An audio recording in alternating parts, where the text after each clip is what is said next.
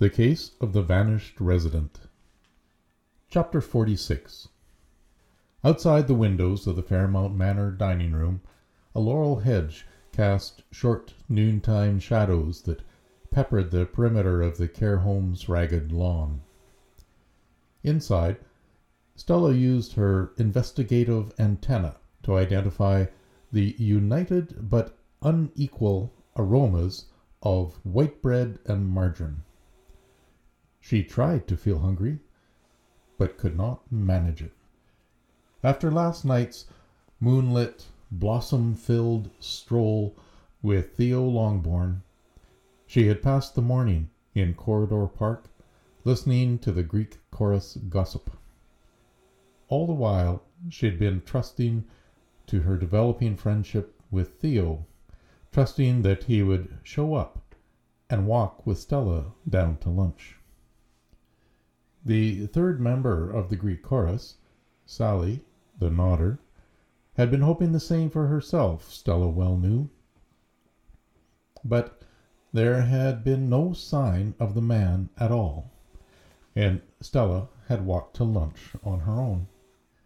Sucking her lip, Stella plucked herself down at the table beside Thelma and across from the Greek chorus, who had somehow beat her to lunch. Poor dear, you're late, Iolanthe said.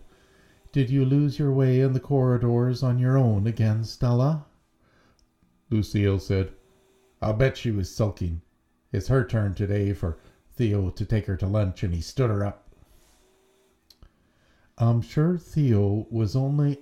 Stella didn't finish her sentence, partly because Theo had indeed stood her up, and partly because Sally, the nodder, who monopolized him the rest of the week, was giving Stella a look so poisonous that the words shriveled up inside her mouth.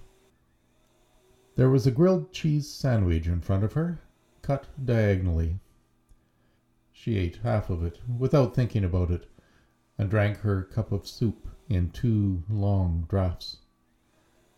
Stella turned to Thelma, who was waving away her grilled cheese sandwich. The care worker who had brought it over, a nameless dear, set it down smack in the middle of Thelma's plate. Mrs. Who, you must eat. Thelma said, It's Miss Who. She swept the plate off the table, and it fell with a clatter onto the floor. The nameless dear rolled her eyes and took the sandwich away with her. Thelma, I can't find Theo, Stel- Stella said. Have you seen him? Thelma snapped. I haven't been looking, have I? Stella acknowledged. I'm sorry, Thelma. You always seem so aware of everything that goes on that I do forget that you're blind. I'm not blind, Thelma said, tapping her cane on the floor before her. Stella sighed. I forget that, too. Was that Theo over by the window? No, it was a tall woman from Rose Corridor, the one who wore men's sweaters. You don't understand. Thelma shook her head furiously. I have molecular degeneration. I can see around the edges, but not in the middle. Go ahead. Say that's good. I can see something. Still peering around for Theo, Stella had been about to say just that when she heard the bitterness in Thelma's voice. With care, she answered, I think it would be very difficult to be trying to find your peripheral vision all the time, like chasing a rainbow and always having it move somewhere before you can reach it. Do you get used to it at all? No, Thelma said. I'm sorry, Stella said, and Thelma shrugged. There was a moment's silence, during which Stella made certain she had made no mistake. Theo was not in the dining room. She was disappointed, but not yet truly worried. Which did not explain her lack of appetite. Distractedly, she peeled apart the corner of the second half of her grilled cheese sandwich. She said, Thelma, what if we look at cheese from quite another angle? Thelma said, Nothing you can say will make me like cheese. Stella was not even certain that the orange business going on between the two slices of bread actually was cheese. A cheese like substance, she judged it. Still, derogatory remarks about care home food would not help Thelma with her bony wrists and hollow cheeks. It would not help her eat more than the half cup of soup colored liquid that made up the rest of lunch. What if, Stella trod carefully, what would happen if you viewed cheese as, shall we say, the enemy? Whose enemy? Yours, Stella said. Yours and mine, if you like. We take the sandwich, we attack the cheese, and we bite it. So. she snapped at the corner of her grilled cheese. It was a darn good thing she still had her own teeth. All thanks to her dentist, Dr. Vonder, the long dead flossing pioneer who'd read her the riot act about gum disease thirty years ago. Once we have the sandwich within our power, then we chew the cheese, Thelma. We chew it cruelly hard. She masticated the rest of her grilled cheese and swallowed it down. With our sharp, destructive teeth. Thelma frowned. She touched the table in front of her, knocking over her soup bowl so that the dregs ran out across the polyester tablecloth. Stella looked more closely at the cloth, and then at the spoon she had been given. It was the cheap sort, with plastic handles. She was certain that in February, when she had arrived at Fairmount Manor, the dining room had been used to setting our meals with hotel quality stainless. All gone now, along with the old wooden tables, so that we're left with metal tables as wobbly as new foals. It's a stupid idea, Thelma said, torturing cheese, but I might as well try it. Destroying cheese, Stella corrected her, smiting it with our mighty chompers. Where's my sandwich? You sent it back. Stella got to her feet. I'll go and get another one. As the dining room emptied out, she made her way among the tables toward the kitchen. I like grilled cheese sandwiches, she heard a woman say. Stella didn't know her name, but she had an idea that the woman came from Hydrangea Quarter, like Theo. She stopped beside her chair. Have you seen Theo? she asked. But the woman was straining to hear her neighbor's reply. Not enough food value in white bread to nourish a goldfish, the other woman said. Stella moved on past the serving counter. The kitchen door stood ajar. Stella would have knocked, but she rather hoped to find a plate of leftover grilled cheese sandwiches within her reach just inside. She didn't plan on asking for one. She planned to grab one and take it back to Thelma while her suggestibility iron, so to speak, was still hot. Stella slipped inside the kitchen. The counters on left and right of the door were empty of sandwiches. On the far side of the room, beneath green shaded windows, the two cooks were sitting at their own table. A sandwich and a bowl of soup were set in front of them. Stella was pleased to find out the answer to a question that she had been asking herself for some time. Did the cooks themselves eat their own terrible food? They did. Suddenly emboldened, she took a step inside. She decided to let them know what she thought of their menu planning and how tasteless and difficult to eat the results so often were. But before she could make herself known, the older of the two cooks spoke. You have to stop this, she said. Stop this now. When Stella heard the ferocity of the old older cook's voice, she froze. She held out a hand to the counter at her side for support. But the cook was not speaking to Stella, nor did she apparently notice her entrance, since both the cooks' backs were turned to the door. I can't stop, the younger cook said thickly, as, uh, as if through tears. We have to give them something, and I won't give them outdated food. I can't.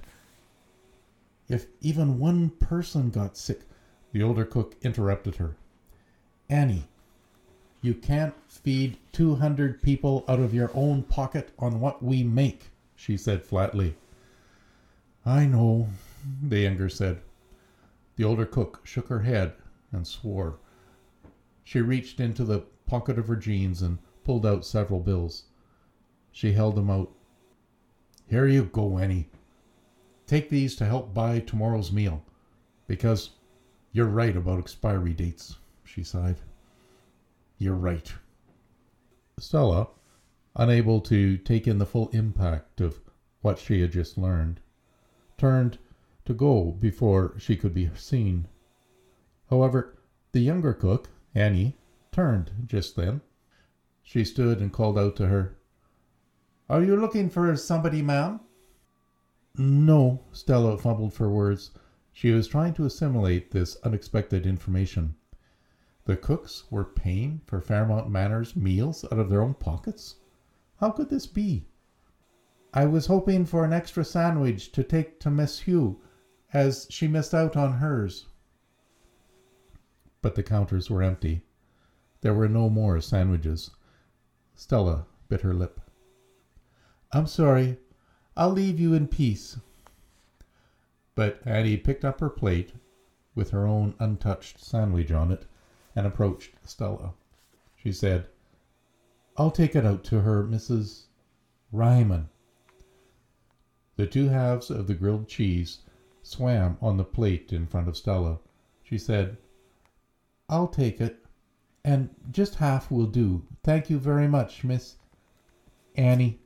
The young woman shrugged. Just Annie. You're welcome. The triangle of sandwich in hand, Stella turned again to leave. Then she stopped and faced the cooks again.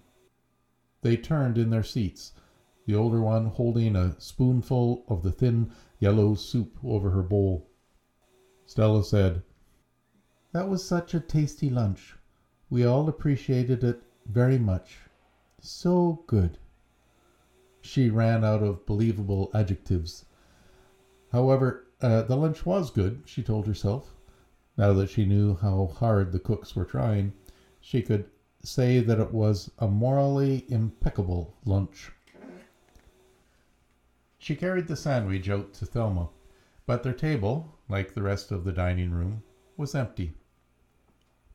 She proceeded with it to Corridor Park, where the chairs, usually occupied by the Greek chorus, remained empty. Thelma sat in her usual spot with her hands resting atop her cane. Stella sat beside her and held out the sandwich. Take it, she said. Pretend it's something or somebody you don't like. Bite it, chew it, swallow it down. You're always repeating yourself. Enough is enough. But Thelma took the sandwich in one thin hand, and she paused. What's wrong, Stella? The cooks paid for our food out of their own pockets, Stella said. Thelma held the sandwich up to her nose and sniffed. They were robbed, she said. That's beside the point. Even sitting down, Stella's knees felt wobbly. Do you know what this means, Thelma? It means I can't pretend that this sandwich is the cook, Thelma said, when I bite it and chew it to destruction. It means that Fairmount Manor is going broke, Stella said. It means they must be running out of funding. Which means all of us will be out on the street. Thelma glared at her sandwich. She snapped a bite of it and chewed it until it was dead. Chapter 47 Stella didn't often think back to why she had named this area of Fairmount Manor Corridor Park in the first place, or why she always sat in the chair next to Thelma. Certainly, she did not seek out Thelma's outstandingly grumpy company. No, the reason she liked to sit here was the skylight directly above Stella's chair. The skylight let in a natural light, and in the manner of the jailed Oscar Wilde, she could look up and see that little tent of blue, which Stella called the sky. Only today the bit of sky was grey and oily raindrops slithered along the glass. If Fairmount Manor went broke, and she had to leave, would another care home have a skylight like this one? Stella supposed that anything was possible. Still, at her age, there was a clear trend of things getting worse and not better, so staying optimistic seemed pretty much a matter of enjoying what you had until you lost it. Suiting action to philosophy, she folded her hands in her lap and looked up through the skylight over her head. More to herself than Thelma, Stella said, It's bad enough that he's missing. Now it's raining. What if he's outside somewhere? He's not made of sugar, Thelma said. He won't melt. Whoever he is. Who are we talking about, Stella? Theo. I can't find him. He's lost. Thelma snorted. Are you crazy? You know Theo. He's somewhere around here wandering the hallways like a skinny ghost in a cashmere cardigan. Stella shook her head. I've been looking out for him all morning. Some people just like to make trouble out of old rope, Thelma grumbled. Stella looked up. I wish it wasn't raining. Thelma stirred at her side. It has to rain, she said. It's April. There's still a world outside of Fairmount Manor, you know. And it's like it always was this time of year, just like we remembered it. The whole sky stuffed to popping with rain out there. Out there. Isn't it the world in here, too? she asked. Thelma didn't answer, and Stella thought distractedly of other places beside Fairmount Manor where you felt cut off from the rest of the world. Cinemas, chain hotels of more than eight stories, big box furniture stores. Stop worrying about Theo. He's not lost, Thelma said. Or no more than usual. No more than you or me. He's gone outside, Stella said. I know he has. And he's not allowed outside, Thelma said. No more than you or me. He goes out anyway, Stella told her. He knows the keypad number. He figured it out. Thelma rapped her cane on the floor. I could have figured it out. But what then? Stella sat very still, listening to the rain on the skylight above her and conjugating as hard as she ever had in her life she felt an urge to tell Thelma everything, all about her worries, but that would involve talking about the night walk she had taken at Theo's side. And although she would not need to mention anything about holding Theo's hand, she might so easily lose her place in the story and reveal it to Thelma inadvertently. Make no mistake about it. The hand holding had to stay private between Stella and Theo. Full stop. But her reluctance to share her worry went even deeper than that. If she told Thelma about the walk the night before, she would be raising their acquaintance to a level of trust from which she would not easily be able to return, not without a withdrawal so thorough and unkind that it would have to be done with swift cruelty, like tearing a bandage away from a recent wound. If she would have to withdraw from Thelma, it would be far better never to confide in the woman at all. But who else was there? Her eye caught a sudden movement at the corner of Corridor Park. Her eye caught a sudden movement at the corner of Corridor Park where it turned down towards the dining room. For an instant she glimpsed mad Cassandra Browning, just her head and two hands at the corner, like an oblique Kilroy. Then she was gone. Stella considered friendship with Cassandra Browning difficult because she was cheerful but crazy. She considered it with the Greek chorus impossible because they were so negative, and Mrs. MacAndrew, the dragon with her hot temper, was even worse. She did not consider the staff, not the amiable Ollie, not Cheryl and her Gioconda smile, not even Reliza with her heart full of love. Staff were staff, paid to be paid to be here. You couldn't pay somebody to be your friend. She sighed. The pickings were worse than thin, and so after all she turned to Thelma. It's my fault Theo's out there. Thelma frowned at Stella overtop her cheese sandwich. Did you tell Theo the key code to get out? No, he told me.